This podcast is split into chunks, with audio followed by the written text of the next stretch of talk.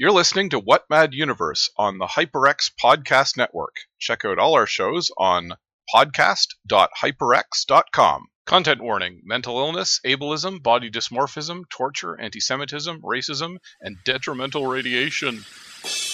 Action, excitement, horror, romance, thrills and chills, swords and sorcery, rockets and ray guns, a dizzying panoply of the strange and impossible from the darkest depths of the human imagination. What mad universe encompasses such tales as these?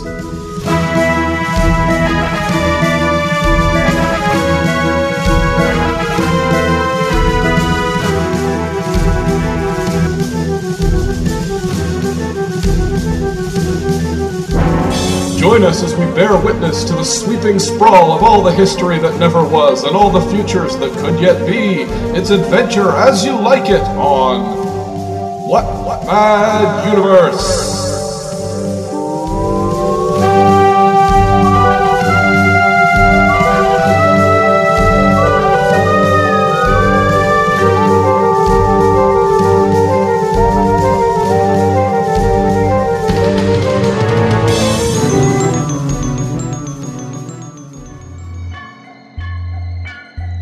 Perhaps my parents never realized the puns that would be made on my name when they christened me Richard Sharp Shaver. Under ordinary circumstances, the puns would have been of little consequence, but because of the amazing fact of my amazing memory of the life of another person, long dead, it has been incredibly hard for me to speak convincingly and to make people believe in me. Invariably, I get that oh so funny remark Sharp shaver, eh? A regular cut up, eh, kid?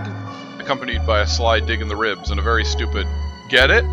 How can a man get a serious audience after that? And yet, there it is for all who wish, to pun and pun again. If I achieve nothing else, at least you may laugh. And to laugh is to be physically and mentally healthy. For those of you who will read on and carefully weigh what I am about to tell you, I am convinced there will be no thought of puns. Instead, when you consider the real truths behind what I say, and even better, experiment and study to corroborate them, it seems to me inevitable that you will forget that I am Richard Sharp Shaver, and instead am what science chooses to very vaguely define as the racial memory receptacle of a man, or should I say a being, named Mutan Mion, who lived many thousands of years ago in Sub-Atlan, one of the great cities of ancient Lemuria. I myself cannot explain it. I only know that I remember Lemuria. I'm Adam Prosser. With me, as always, is Philip Rice. Hello. Hello. Um, we've dealt uh, a few times on this show with uh, stuff that had a bit of an impact beyond just being popular science fiction and influenced the real world in one way or another. Um, but uh, today we're going to look at something that has definitely had an impact and not really for the better in most ways. Uh, we'll I be don't looking... think at all, but yes, it's a that's a it's a philosophical argument you can have about whether uh, you know something this strange uh, injected into pop culture had any you know long term beneficial effects. But uh, one way or the other, we'll be looking at the Shaver Mysteries by Richard Sharp Shaver, and uh, we'll be right back after this. New this April from HyperX, it's the HyperX Clutch Controller. Get better control of your mobile gaming with its comfortable grip, directional pad, analog sticks, and shoulder buttons. This versatile controller can fit a variety of phone widths and can also connect wirelessly for use on tablets and PCs.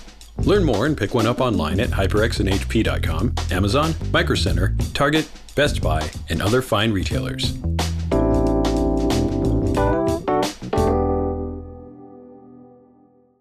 Video Deathloop is the show where we watch a short video clip on loop until we just can't take it anymore. Along the way, we'll try our best to make each other laugh and to hold out longer than the other guy. Come in on any episode. Video Death Loop, new episodes every Friday. Okay, and we're back.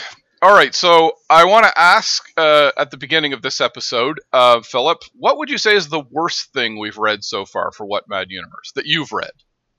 um, hmm, that's a that's a tough one. I would. Uh, I didn't read it for the podcast, but Varney the Vampire. Uh, Ah. yeah, well, we Um, talked about that in Vampire City, so that Yeah. could uh, that could qualify. There's the uh, I suppose you could argue for the Chuck Tingle books, but of course they're uh, you know that they're sort of tongue in cheek about that, so it's not And- really and they're not that bad. they're sort of bad on purpose, is what you would describe. Was how I would describe it. th- there's a lot of fun elements to them. I didn't not enjoy read it, reading them. Um, uh, let's Right. see. Well, there, uh, well, uh, let's say the Nyctalope. Then that might have been one of the worst. yeah, yeah. Nyctalope's pretty bad. Yeah. Yeah. Okay. Yeah. Okay. Let's let's say the Nyctalope. Well, I'm here to tell you, uh, the Shaver mysteries are quite a bit worse. Uh, I- they are. I would imagine so. Yeah, they are. Uh, yeah, absolutely, with no uh, no competition. The worst thing I've read for this podcast. Uh, they're barely literate, honestly. Um, let's uh, let, so let's get into this a little bit. Um, Richard Sharp Shaver. Uh, he was an industrial welder. Um, uh, he experienced a workplace accident in 1932. Uh, and he began to experience strange events. His accounts were somewhat inconsistent, uh, but he claimed that his welding gun started to let, let him hear the thoughts of people around him, and then telepathic reports of a race of subterranean monsters who were kidnapping Earth people and dragging them down to the underworld to torture them. Uh, he also started to recover memories, as indicated in that passage I read, of a previous life he'd lived in an ancient lost interstellar civilization of Mu, which explained the origins of the monstrous Deros. Those are the the creatures that were kidnapping people. Um, and um, to be clear, Richard Sharp Shaver was a pulp writer. He had stuff uh, written and published in the 30s. Um, so what I tell you, you know, some of the things you'll hear about him uh, may be uh, skew a bit in the idea in, in a different direction that he wasn't really a writer, but he was. Um, and then what happened is that um, Ray Palmer, who was the uh, editor of Amazing Stories, um, And the namesake for uh, the Silver Age Atom, who was Right. named after him because he was short. oh, oh, is that like so? It was. That's it. That's that's the that's the explanation for it. Yeah, Was it- yeah, yeah. The real Ray Palmer was a short guy, so the Atom who can shrink down to an inch tall or whatever Mhm. um, is, uh, yeah. Oh, okay. But um, yeah. So, but he was a huge uh, sci-fi fan. Uh, he wrote and published some stuff. He took over the editorship of Amazing Stories in 1938. He was a um, uh, you know, he he was very enthusiastic about it. Amazing Stories was actually founded by Hugo Gernsback, who's a very significant figure in science fiction and pulp sci-fi. The Hugo Award is named after him. Uh, but the uh, for about a decade, it had been uh, sputtering the, the magazine, and it had a very low readership. So they kind of tossed it over to this, uh, ver- at the time, pretty young, untried science fiction enthusiast uh, to edit. And um, he started reshaping it in ways that would appeal more to teenagers. Uh, was the idea apparently, which he had recently been. Um, and uh, through a ver- variety of things, including eventually the Shaver Mysteries, uh, but a, few, one or two other, you know, editorial choices. He eventually built up uh, actually a huge uh, fan base for Amazing Stories over the next decade or two, um, and um, Richard Sharp Shaver is part of the reason for that. That became a big focus of the story, and it needs to be said that um, Palmer is in many ways the author of the stories as much as uh, Shaver was. Uh, the story goes that um, Palmer basically uh, that that uh, Shaver wrote in a, a letter uh, detailing the information about the, the lore, as you will, if you will, about this lost civilization of Lemuria, subterranean kidnapping monsters, evil rays that were causing pain and, and strife among Earth people. Um, and as I understand it, it didn't really have a, a story. It was just him talking about this stuff and talking about how it was happening to him. Um, and um, an another editor, I believe his name was Harold Brown, uh, had you know written a bit, read a bit of it and thrown in the garbage because it sounded like it was from a crackpot. Even though, as I said, Shaver had been published in other writers. That's probably why they opened it in the first place. Um, and uh, Palmer, for reasons nobody seems very clear on, picked it out of the garbage, uh, thought it was interesting, and heavily rewrote it to give it more of a story and make it more of a pulp adventure sci-fi story. Um, and uh, w- that with the uh, the framing device that Mutan Mion, uh, that Shaver was Mutan Mion, uh, recalling memories of his past life uh, when he was a member of Atlantis, and uh, basically hanging a plot a, sort of a, about a sort of a revolution in this protean, ancient, ancient civilization. Uh, and uh, it was a huge hit. And uh, for a little while, the uh, the Amazing Stories was dominated by these Shaver stories. Um, and this was um, what's interesting. That was 1948 when that was published. And what's interesting is that um, the uh, flying saucer craze took over uh, America, and uh, Palmer started to integrate it with the flying saucer craze. Uh, and all of these uh, different ideas started merging together, and it became this this mythos that became uh, pretty well known to most people by now as um, you know the the basis of various conspiracy theories that we still hear to this day. Um, flying saucers subterranean stuff and ancient civilizations from beyond recorded history essentially which uh, uh, in shaver's conception were interstellar uh, civilizations you know mu was kind of a, a waypost for a race of beings called Atlans and Titans. He's not totally clear on the the difference between them. And there's also the Nor.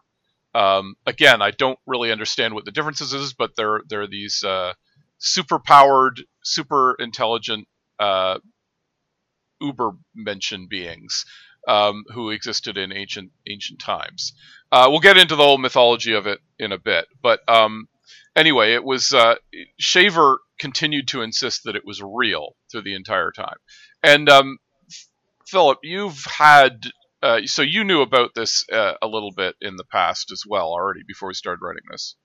Oh yeah, um, years and years ago, uh, in uh, university, I started a uh, an art project, uh, sort of cataloging the various um, aliens that people believed in. Um, you know, the your classics, the Greys, the reptilians, but I started getting into really obscure stuff, and I was came across the uh, the Deros from the Shaver Mystery and sort of read a bunch of the mythology. The actual um, stories I never actually read. Uh, I deliberately didn't. Uh, one, I, I figured they'd be bad, and looks like I was right. And also, it just seemed kind of skeevy. It seemed like Ray Palmer was taking advantage of this possibly schizophrenic man. Right. So that is yeah, that is a that is a major point about this. Uh, quite a few people have said, you know, what he writes about here shows many of the hallmarks of paranoid schizophrenia. Um, but again, he was a writer. Let's not let's not completely uh, put it aside. Um, um, it seemed like he was sincere when he uh, he described this as something that really happened to him that he really remembered. Um, uh, yeah, as I say, like the way he describes it, it does sound like he may have had some some uh, some mental illness, unfortunately. And once they were published uh, in Amazing Stories, part of the appeal was that they immediately started getting letters in from people who started writing about how, oh yes, this is true. Oh yeah. In particular, the idea of uh, rays that uh, could either benefit or more more often um, uh, cause problems, everything from you know physical pains to bad luck to uh, you know uh, uh, an, an, inability to think properly, um, co- being caused by rays and radiation.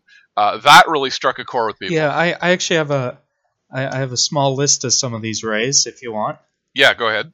Um, the uh, penetray, uh, vision ray that can look through solid rock, and so that's how they see everything that's happening on Earth the uh, oh they have uh, the telesolidograph uh, machines that c- create solid illusions, dreams, and compulsions, uh, and rays that can cloud human thought. Uh, a telepathic augmenter or uh, telaug, short for telepathic augmentive augmentive device, which allows them to read and direct human thought. They also have stim machines, which revitalize sex, and um, they um, uh, can a long form exposure to these can deform their bodies. So most of the Deros are actually uh, deformed in some ways because of their uh, addiction to stim rays. Um, and there are Ben rays which can heal and restore the body, um, and also restore lost energy after an orgy or whatever. Um, and they actually use these for torture purposes, uh, keeping victims alive uh, th- throughout torture. Uh, so like torture them, then heal them up so they're they're fine again, and then torture them again. Right. He also writes actually about uh, pleasure arrays that uh, that were used uh, that were turned on, but like people would basic and it was you you die of pleasure, and it was a weird form of torture that that they would use. Uh, there's also uh, accounts uh, that include a woman whose breasts are given a growth growth stimulation, which makes them as large and which makes them large and able to give milk like a cow. A human slave woman who had three foot pubic hair due to stim constantly focused on her master's genitals during sex. Um, and a, a time loop used as torture, forcing a man to live through several iter- iterations of 1956. So I guess this predicted Groundhog Day. The worst year ever that ever occurred. Um, yeah, uh, there is yeah, there is both a strong element of sadomasochism and uh, some definitely fetishy sounding stuff. Um, that uh, the the the stories I read. So I only read a couple. I could I, I only read a couple of the stories. There's a lot of them, and um, some of them were published in uh, you know pulp uh, story, pulp, like old half century old pulp story uh, pulp magazines that probably ended up in landfill somewhere. Um, so it, it's not uh, that easy to get hold of it, but also is it worth it is the question. Uh, so I've No, only read The answer is no. so I only read a couple of the stories per se. Uh, the the key one is I remember Lemuria, but it does sound like yeah, there was definitely some um, very weird sex stuff that it got into uh, in in the later stories. Um, and actually, uh, and again, there's, there's sort of a sadomachis- sadomasochistic stuff. There's some fetishy stuff. Um, he uh, he he does talk about how the the Mutan Mion, who's the protagonist, who is also Shaver's past self, uh, had a girlfriend who was uh, uh, violet skinned, had a horse's tail and hooves. So there's a bit of a and and he talks about how there are these as he calls them veriforms, uh, partly just from alien races, but also you can you know you can change your body to be whatever you want it to be in in this in this uh, extragalactic civilization that existed in the past. So there's people with all kinds of sort of augmented and and you know animal parts and so on, things that are things that are uh, that are sort of fanciful. And so it has a bit of a whiff of the of furries, if you like. Um, yeah, definitely some. And the big thing, and this is actually a big part of the story uh, thematically, uh, is gi- giganticism. Um, he he wrote about how um, when it, it, when everything's functioning properly in in this uh, you know again Edenic civilization that span the stars, uh, people just continue to grow through their entire life as they gain knowledge, and they they're basically immortal. So they just get bigger and bigger and bigger. So like the main Mutan Mion, after a few stories, uh, is like 2,000 years old, and he's 50 feet tall. I think he says, um, as is Arl, his girlfriend. Um, like he starts out as apparently he's a clone who was just uh, created to do you know basic work, but shows himself to be particularly smart and interesting, and he's uh, he's elevated by the.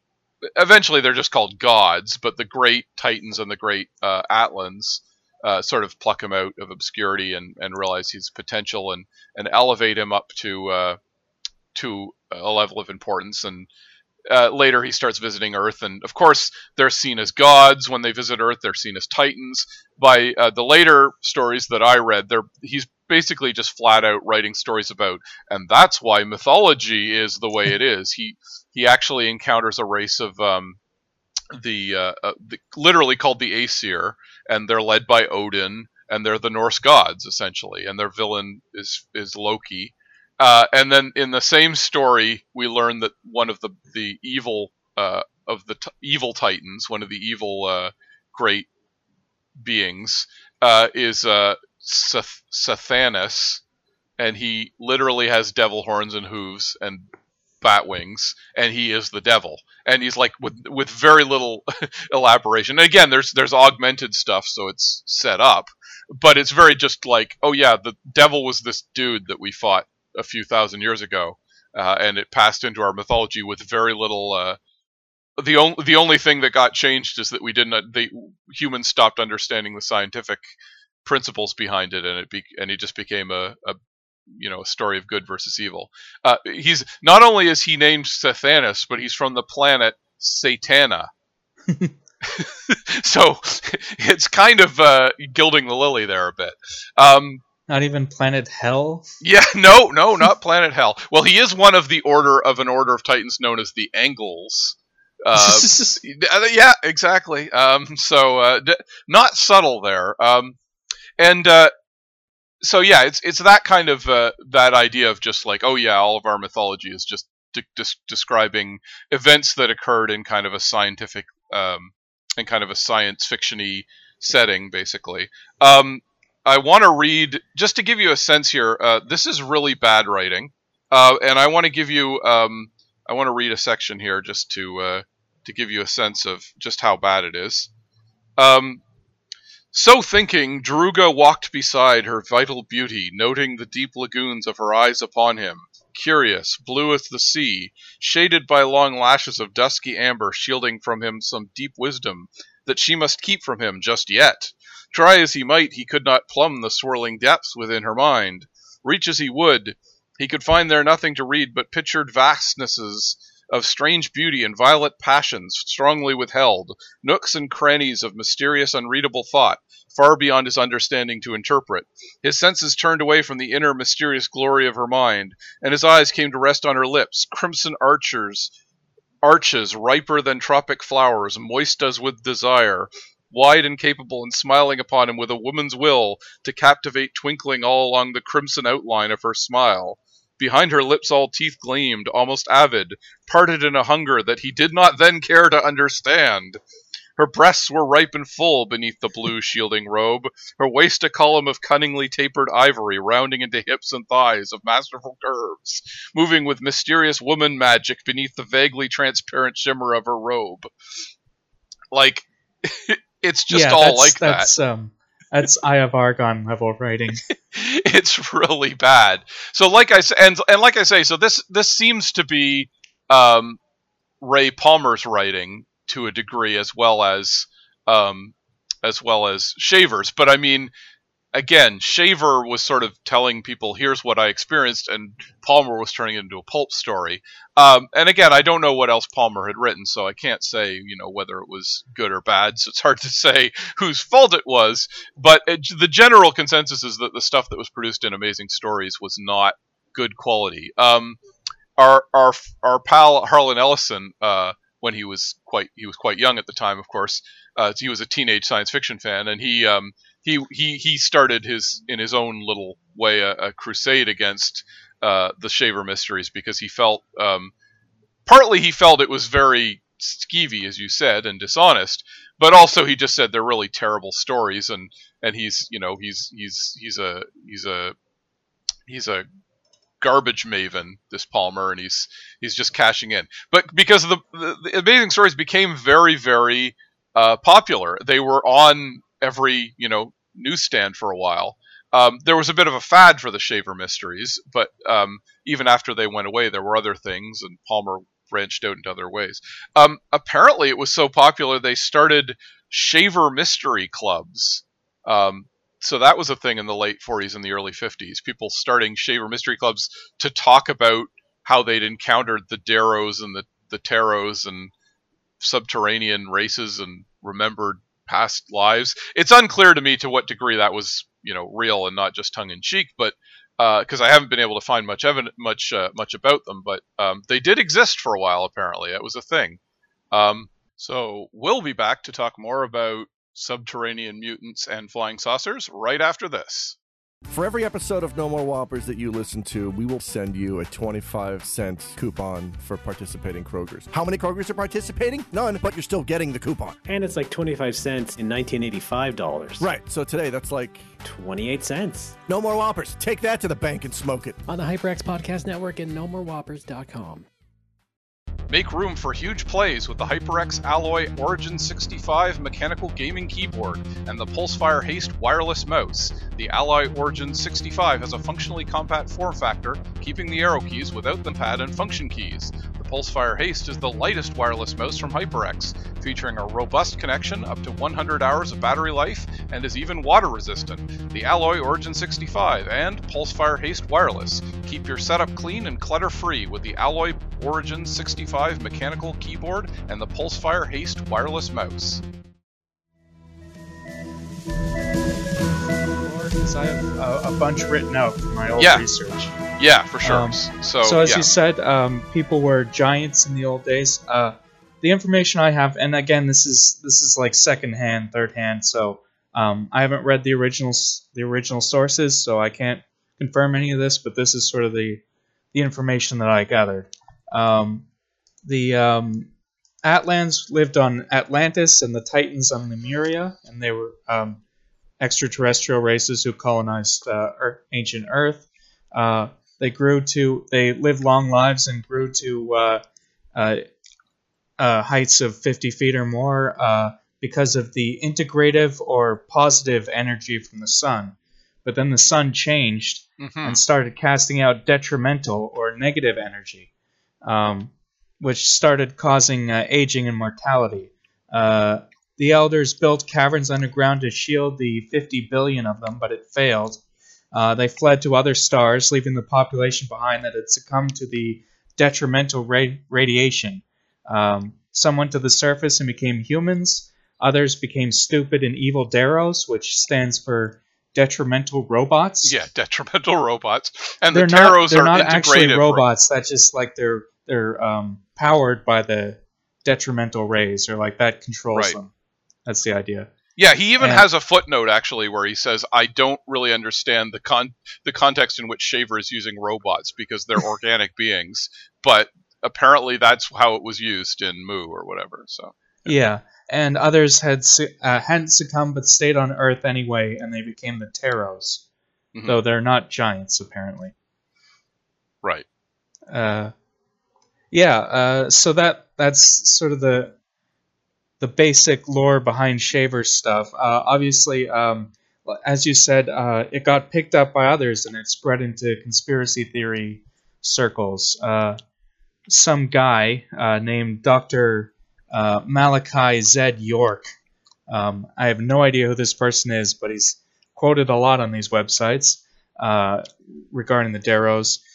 He said they're called. Um, their actual name is the uh, Samu Samunian Samunian hmm or the obese ones, and uh, uh, their chief is uh, Yabahan.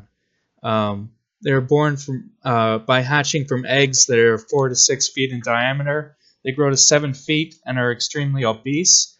They have two stomachs, and their digestive system is the same as that of a cow. Uh, they have no fingernails, toenails, nipples, navel, or rectum. Their eyes are silver gray and they glow in the dark. They have blonde eyebrows and a pinkish gray skin uh, skin color, much like the corpse of a Caucasian and a pig, um, having not been exposed to the uh, inner or outer sun. Um, other than their eyebrows, they have no hair on their bodies because of a disease. Well, um, I guess the however you pronounce the disease that makes you lose your hair. I Alopecia. Yeah. Yeah. Uh, no, it, it's uh, tricho. Oh. Tilomania. I don't know. Oh, I'm and they're sure, though. responsible for the diseases. Uh, uh, they have no teeth. Their mouth appears to be full of gummy, slimy substance. Uh, their noses are a long trunk-like uh, appendage, uh, similar to that of an elephant. Yeah, I will say for Shaver and and or Palmer is that they were uh, they were very good at evoking the grotesque and the horrific. They they're they're pretty effective horror stories sometimes. Uh, that's the like again if you can get past the bad writing, which does improve a little bit in the later stories. It's not quite the that bit I read is from the first story, and they they maybe get a little better as they go, but they're still pretty bad. Um, but yeah, there, there's some really, as I say, there's like sadistic stuff uh, about torture and so on, and you know people's brains being you know taken over, and and you know pleasure pleasure rays that are used to torture because people die of pleasure and uh, things like that. Like it's um, again, you, you don't want to pass judgment, but again, if if if a shaver was mentally ill, you know, there's definitely uh, there's definitely a reflection of that in some of the story.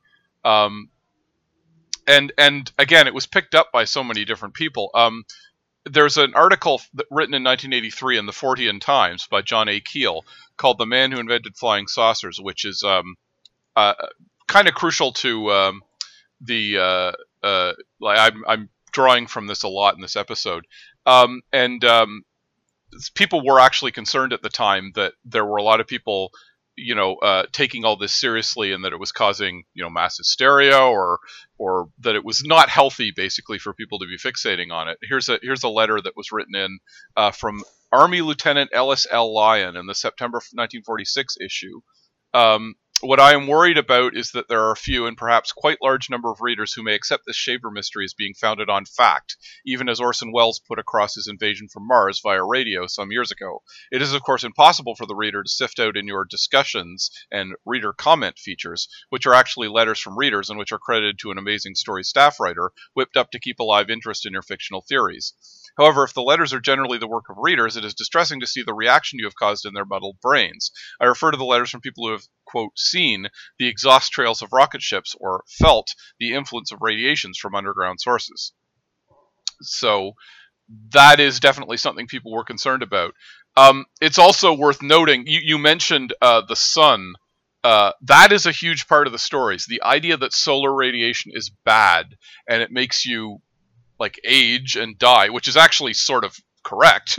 you, you do it, it, does cause you to age the sun's radiation, um, and that um, but also that it it makes you degenerate and and turns you uh, like stupider and evil even like people do bad things because they're too exposed to solar radiation. That's the plot of the first story is they realize that there's become this evil conspiracy of elder titans who have been exposed to too much solar radiation. It's made them evil, and uh, you know they have to escape from Earth, which they call Mu at that point, and uh, get get to outer space. And that's the only way to uh, to imp- to uh, to save yourself from the the effects of solar radiation. But that he comes back to that even whenever uh, Mutan Mion visits Earth, he's like uh, he makes bad decisions because he's under the influence of the the solar radiation, which uh, which is something that happens to a star as it ages, supposedly. Um, it again, it, you know, it's the it, there's the bad rays, but there's also the sun itself is apparently bad. The degenerate sun, they call it at one point. And the uh, I did you did you hear about the Nors, who are the people who live on the dark planets? Is that um, the? Yeah, vaguely. Uh, I have the Nortan. I, I have it as right the Nortan race that distrusts suns and lives on dark worlds lit and warmed by artificial means. Right, and those guys are the those are like the the again the wise elders. Again, I I don't. He's not very clear on the difference between the Atlans, the Titans, and the Nor the Nortan. Um, or or the Nor, as they're known in the singular, I guess.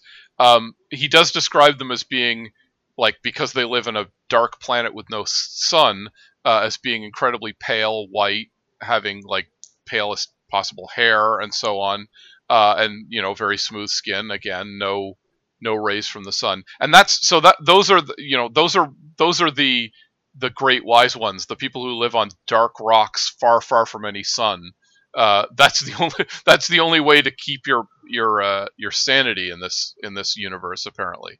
Um, it's very strange that that's you know like, like that feels like oh wow they must be evil and he, it's kind of interesting that he makes that into the you know the symbol of good if you live on a dark planet and the sun is bad.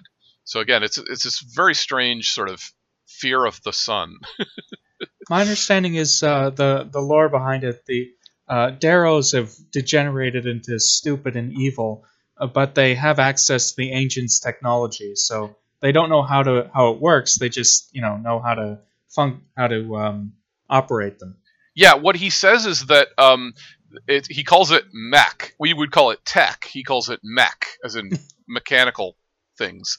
Um, but it's uh, it's something basically uh, races uh, evolve or are seeded. Again, he's very vague about it. Uh, by the Titans and the Atlans on planets, they evolve, they become powerful, and then they have to escape the sun, and they leave behind this the uh, advanced technology for others to discover, supposedly. Um, and but you know that does mean that the the Deros, uh, who have been affected negatively by the solar radiation, will get hold of the uh, technology. And there's a whole passage in one of the stories where Mutan Mion, who's always very reverent and worshipful to the Nortans and the and the Titans, and he's he sort of says, "Oh, they're the wise elders. They know what they're doing. I'm." You know, I'm a youngster compared to them. I shouldn't challenge their wisdom. But it seems very strange to me that they leave this mech behind where these evil beings can get hold of it and use it for evil, which they do. Um, you know, they they it it it, it the, the the the Nortans are kind of lackadaisical about the other uh, entities that exist in the universe who could use their help. They just kind of uh, they just kind of wait for people to come to them and escape the suns. Meanwhile, the Deros are doing all kinds of horrible things with this leftover technology. Uh, yeah, my understanding is like it's not just like the weird sadomasochistic stuff, but like every time you like you're hammering a nail and you bump your finger, it's because they sent a ray to to you know move your move your hand an inch to the left or whatever. um, yep. Like I'm not exaggerating. Like they they everything bad is because the Dero's rays are doing it. Yep. Ex- Which really exactly ties right. into the the idea that it's paranoid schizophrenia. You know, it's a mm unifying explanation for everything that goes wrong. Right. And um, yeah, that's exactly it. There's a there's a certain uh, obsession with like perfection and versus degradation in the story. So it's like if you can get away from the sun and live with the Nortans, and you grow to huge sizes, and you're perfect, and your brain power, and the older you get, the smarter you are, and the bigger you are, and the further from the sun you are. Those are all tied together.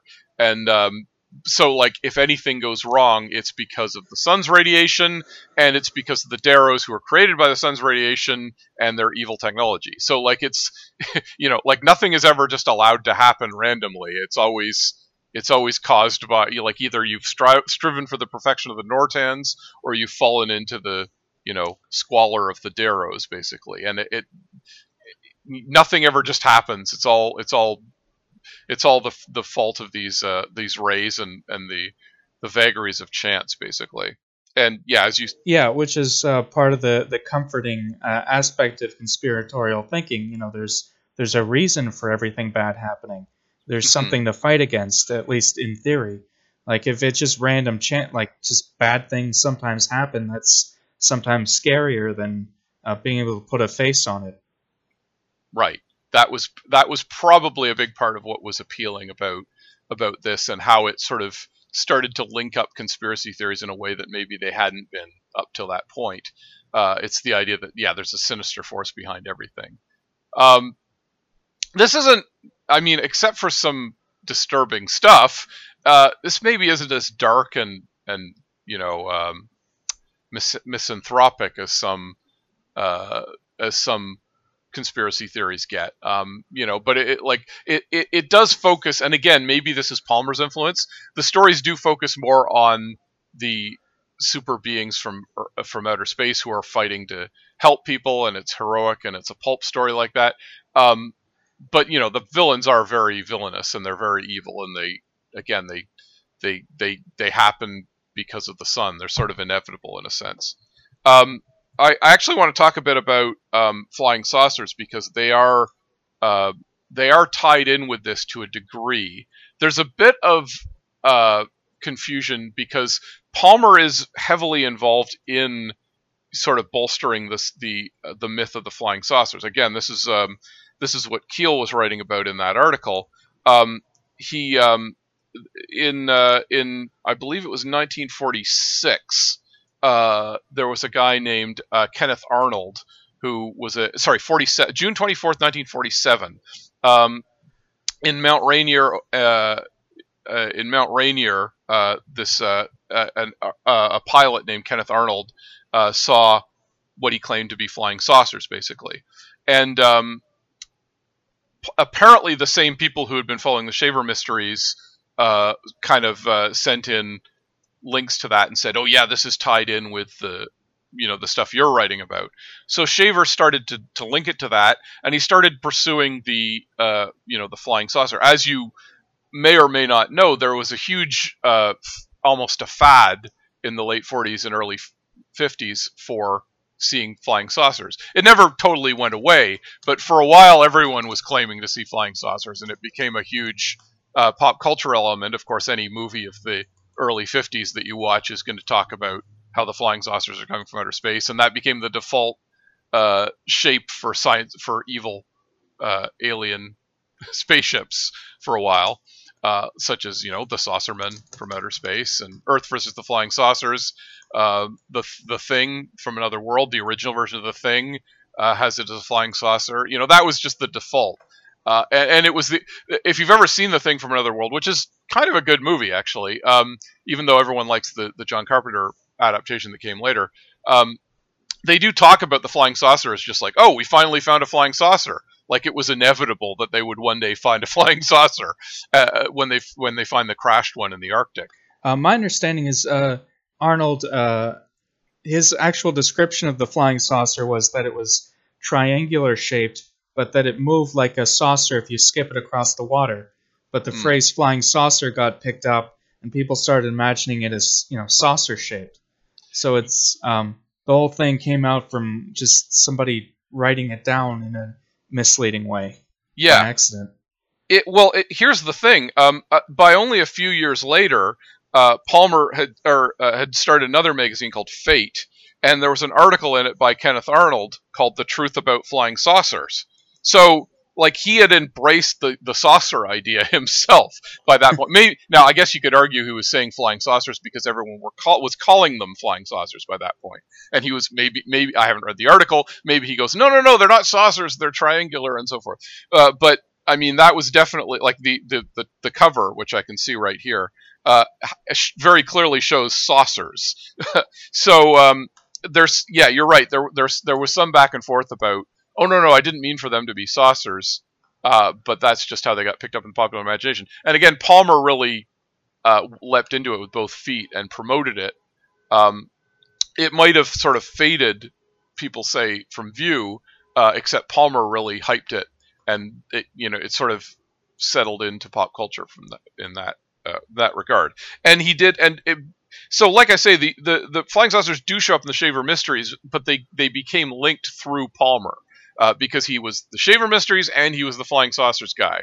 And they, you know, he would say anything, or you know, he'd put whatever was selling in his magazines, and they they'd all kind of get linked together. And as I say, there was a there was a lively reader comment section going on in that book, um, in that uh, magazine. So people were going back and forth and, and, sharing stories about what may or may not be real, and of course, it all spilled into each other. As as some people have pointed out with some of the nastier modern uh, conspiracy theories like QAnon, um, they're syncretic. They tend to just take every thing you hear and like another conspiracy theory will get folded into the larger conspiracy theory like the flat earth being a big part of it even though that wasn't originally the, the conspiracy theory um, yeah um, and uh, that's the reason why so many so many of them end up being anti-semitic uh, because that's like the oldest surviving conspiracy theory that we have in our culture. Right. Um, and like there's all this framework built on, you know, um, so if you need to explain, you know, the earth is flat, but and people are covering it up. Well, why are they covering it up and who's covering it up? Well, uh, and you look, you know, there's all this conspiracy theory about the Jews, so like right. it's the Jews and you yeah, just exactly. sort of build build on top of that. Yeah, exactly. It's um, it's it, it's yeah. It's, it's a it's a reflection of people's desire to see patterns everywhere, and of course they like they've got this brilliant theory. They'll start to integrate everything they hear into it, including other conspiracy theories. So, yeah. I, I don't. Since the rise of things like PizzaGate and QAnon, it's just not fun anymore uh, to me. Like all this stuff just became really, I don't know, um, too real, so to speak. Yeah. Not not the not the aliens themselves, but just so many. It's not just a fringe thing anymore. It's like a, a large section of the population just believes in basically the blood libel, but with a sci-fi twist, right? yeah. which is QAnon. It's just you know the um, uh, a it, cabal of ancient, uh, a, a cabal of uh, world leaders are draining the, are kidnapping children and draining their adrenochrome uh, right. you know, as part of their rituals. It's just the blood libel. I mean, it's yeah. they don't say Jews, but you know, Yeah. mm, Although it is worth noting, I think that QAnon actually doesn't.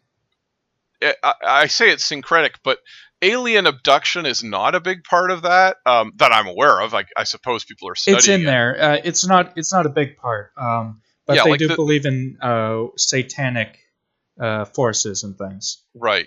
Uh, and I mean, I, I would argue that that's because it's being manipulated in ways that, um, like, it's being manipulated to, you know, for for use. Ironically, as a conspiracy theory, like somebody is da- shaping it in ways that can be could be useful to certain political powers. like it's not to say that the alien stuff uh, was free of um, these sorts of negative, uh, uh, you know, in- influences. Like David Icke, uh, Mhm. we were going to get into David Icke eventually in this episode. Uh, um, I, I don't believe directly inspired by the uh, Shaver mystery, but definitely of a piece with it. Um, in like you said, the syncretic idea uh, of taking everything and mixing them all together in this pot. David Icke is the one who uh, popularized the idea of reptilian shape-shifting aliens that um, uh, control our society. Um, it had existed before him, but he sort of brought it into the, so-called mainstream of conspiracy theory culture. Um, and there's a lot of anti-Semitism in David Icke's work. Um, uh, to the point where I've seen some people argue that like he doesn't really believe in the reptilians; it's just code for the Jews. I don't think that's true. I think he literally believes there are shape-shifting alien energy beings from another dimension with reptilian energy who, you know, feed off of despair, but also that the Jews are part of the conspiracy. Yeah. Like I'm not saying he's not anti-Semitic; he is. It's just he also literally believes in the reptilians. Yeah. And again, it's a syncretic thing. It's like I've got two different explanations for this, so I want to put them both in there. You know. yeah, like he, he will outright say, you know, the protocols of the elders of Zion are true, but they're not about Jewish people, they're about the reptilians. Right. So just switch out the names. hmm And and then the the reptilian thing, as we mentioned, may have its origin in that Kull story from uh, that we talked about Yeah. all the way back in our second episode.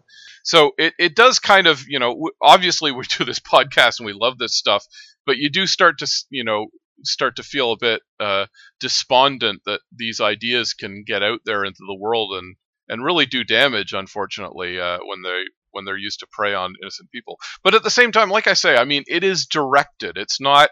I, I'd argue up until you know, like, well, I mean, like, I, the Shaver mysteries are from a time when it was just happening, sort of organically. I don't think I don't think there was a lot of uh, you know, uh, other than you know Palmer ex- exploiting it for his his magazine. Um, it was it, it wasn't like being used to you know for any anything nefarious. But as we started Uh, to I see, mean, there. Uh, yeah, I think uh, the conspiracy theories of the time that were nefarious, you know, the John Birch stuff and the right, again anti-Semitic stuff, which a lot most of the John Birch stuff was.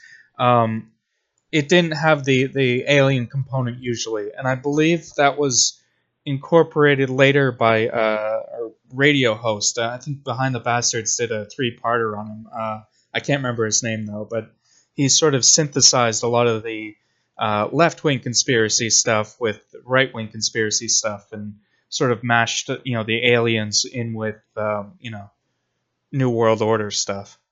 Well, and and then in the we mentioned when we talked about the Illuminatus trilogy, um, it's all based on you know the the letters that um, Robert Anton Wilson would get to as the editor of the Playboy uh, comment section, and all the weird stuff that, that would come in there. But a lot of people have mentioned that one thing that there's a theory again in in and of itself, it's a conspiracy theory, but the theory that conspiracy theories were uh, encouraged in the 60s and 70s by the CIA because the CIA had literally been experimenting on people and been doing like, like things like MK Ultra, and uh, the results of that they, they because they didn't want it to come out, they wanted to paint anyone that you know they want to put these crazy ideas out in the public sphere. So anyone who said the CIA was experimenting on me will sound like a complete crackpot. But you know we do know that happened. Like that's actually something that did happen. Uh, and it, so they did that to just blur the line as much as possible.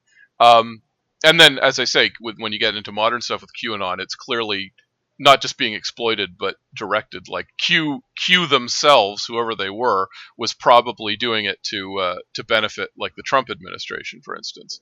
Um, yeah. So so Um, it's it's not just organically happening anymore. It's being directed and exploited and used by people who who want you know they want a cult essentially. Yeah, and I mean that's not entirely like I said. David Icke, he worked with neo Nazis. Like he he spoke at at Nazi rallies and stuff. Like he would say he's not a Nazi, but um, you know they they had a lot of um, common interests. Let's say. yeah, exactly. That's uh, and and and white supremacist groups do have a big overlap with this kind of stuff, and it, it's uh, you know this, people are doing more and more studies uh, on this kind of stuff. Even in the Shaver mysteries, you do know like I do have to point out that the Nors are like the the wise great race, and they're very white. Like it's kind of a co- it could just be a coincidence. It's like logical within the text. Um, but you know, there you can definitely see, and maybe we're reading into it backwards from what we know of modern conspiracy theories. But you can you can see some like threads of maybe this is like very sublimated racism coming through. It's it's hard to say. Um, but the I mean the the ter- the Deros are also pinkish, so yeah, yeah. It, it, uh, like there's nothing overtly that you can point to and say, oh well, this is obviously, or even as you know, the more popular, as you say, like snake people, obviously being a stand-in for Jewish people. But like, i- i- it's there's still a thread there that you can see being like maybe it was either Shaver's racism coming through, or maybe at least people might latch onto it, and it could start to become because uh, people do talk about like ancient races and bloodlines and stuff in some of this conspiracy stuff, and it does start to get into uh, uh, racially problematic areas. Unfortunately, like even I- Blavatsky had some of that um, back in the day. oh, she had a lot of that. yeah, I mean, she was racist, absolutely. right, right. Um, but I, I think from what I can tell with Shaver, um, it might not be like overt hostile racism. It's more like uh, he was lived in a racist society, so those ideas influenced how he viewed his cosmology. Yeah, yeah, that's that. That's how I would mostly take it as well. I don't think it was. I don't. I don't think there's. Although again, there's. I mean, some people have argued that any conspiracy theory about a secret group of people has like anti-Semitic elements, for instance, in it because it's so inextricable at this point. Uh, you know, I I think you can separate it out, but it's true that whenever you start to get into that sphere, you you do uh, you do start to encounter people who are just, as you say, they're they're sublimating their racism or their anti-Semitism into something, you know, not more acceptable, but like that isn't more overtly uh, negative, basically, in a in a yeah. way. Yeah. Uh, like I said in, in my comics, I've I made a conscious choice that I'm I'm not going to deal with the reptilian stuff. That even though I introduced it, I'm at this point I don't like even if I was really conscious of um, you know pitfalls and stuff. You know I'm uh, I'm not Jewish and I'm also just not good enough. I think to be able to avoid all the uh, uh, not good enough as a writer, uh, and I I'm not sure anybody is to avoid all the uh, unfortunate implications or you know unintended implications. Uh, I think it's just too tied up in uh, reptilians in particular, too tied up in anti-Semitic stuff to uh, really uh, work as a science fiction concept in most cases. Yeah. Um, uh, speaking of science fiction concepts, we haven't mentioned that this is uh, technically a Hollow Earth uh, situation, right. the Shaver mystery, because that doesn't feel like a huge part of the stories to me. I mean, yes, it does have a subterranean uh, elements, but like it's it, as you say, it's just they go underground to avoid the sun. But um, I mean, it's there. Yeah, but uh, I meant because we talked about in an earlier episode the two types of Hollow Earth um, um, cosmology. I guess there's the kind where the the Earth, like the Earth's crust, is just there's nothing inside of it except for a sun in the center, and like people stand on the inside of it. Um, uh, and it's somehow something people actually believed, but it mostly went into pulp magazines and stuff. This is the other kind where the Earth's crust is just sort of honeycombed with large caverns, uh, which Right. is more realistic. Which isn't to say it is realistic. It's just you know a little more possible. the Shaver Mystery has really corny sci-fi names for everything. Like we said, penetray, and you know, Yeah. it's a ray that penetrates. So Yeah, penetray. yeah. and Yeah. um, There's an elep- augmenter, telaug. Uh, Yeah. There's a there's an epilepto ray at one point that causes convulsions, for instance. Yeah, it's it's not subtle about this stuff. Though I did come across a reference. Apparently, there's a cartel of alien space pirates called the Medieval Illicit. I do like that. Um, that I missed that one. I I, I will say he gets into like every chapter has extensive footnotes full of technobabble that's just unreadable like going on and on about and again this seems to be the stuff coming from shaver himself but like this is how space travel works. You use the electro augmented solar ray to blast the blah blah blah. And it just I, like ah, it's they they think this is fascinating Palmer and Shaver. They think this is a huge part of well and I guess some people it was. It was what was selling uh, the newspaper or selling the, the pulp novels. Oh by the way one last little note. Um a guy named uh uh uh, Fred Crisman wrote in at one point, uh, it, claiming he'd been kidnapped by Deros as a as an army pilot. At one point, he'd crashed and then been rescued by Deros or something, and he was later uh, subpoenaed uh, into in an investigation into the JFK assassination. so there's no other there. If you want to bring your conspiracies together, there's a there's a there's a great guy to uh, to do it with. Oh But, God, uh, JFK Jr. is going to come back and he's going to be a Dero. I don't know. Uh, No, he's a Tero. He's a he's a good one. Oh, he's yeah, one of the okay. elder ones. Yeah. Uh, Anyway. oh, um, uh, another thing. Apparently, uh, um, Shaver, uh, towards the end of his uh, life, um, he still wrote uh, Shaver mystery stuff throughout most of it, but he started becoming obsessed with the idea that um, the elder races left silica books, uh, small pebbles containing uh, information that could be unlocked by ray projectors, um, and that rock cutters could reveal portraits and paintings. So he would Right. just like go to the beach and pick up pebbles and try to find information in them. Yeah. Uh, and people weren't as interested in this stuff because it do- it doesn't have the weird, I guess, sadomasochistic stuff in it. Yeah. No, it became that was his yeah, he he kept writing books about uh yeah, the the, the secret glyphs that were encoded somewhere underground and he he actually became a somewhat like he- became a I don't want to say he became a geologist like he, was clearly not dealing with like proper science but he started to know enough to do expeditions and stuff to uh, and to write about it which again he was writing for a very select audience obviously. Um, but and some people followed him to that apparently. But yeah that that became the the thing that he focused on at the end of his life well, our flying saucer is calling, uh, so we will be heading out. Uh, we are your loyal troglodytes, Adam Prosser and Philip Rice, bidding farewell. Uh, we want to thank our engineer, producer, and host, Alex Ross, for shooting us full of beneficial radiation. Theme song was by genetically engineered master musician with guitars for hands, Jack Furyk. Uh, just a reminder that we both have a Patreon, which helps pay for hosting costs and whatnot. Uh, and if you subscribe to either of us, you can listen to this podcast early every time, as well as getting bonus material, cut footage, illustrations, and comics, and all the secrets about the conspiracies that rule our brains. Uh, just go to Patreon and search for Philip Rice with one L, or Adam Prosser with two S's, or you can go to neversleepsnetwork.com slash series slash what dash mad dash universe for the links. You can follow us on Twitter at HMU Podcast or Prankster36 for me or Spear Halfok A for Philip. Um, and once again, I want to plug uh, HeroesLive.tv, which is the uh, movies and comics website uh, I'm editing. We're trying to build that up, so go check it out and subscribe. You can see some cool comics, including the Apex Society and my own work.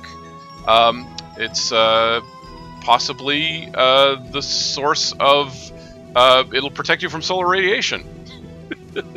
Okay. Until next time, just keep out of the sun.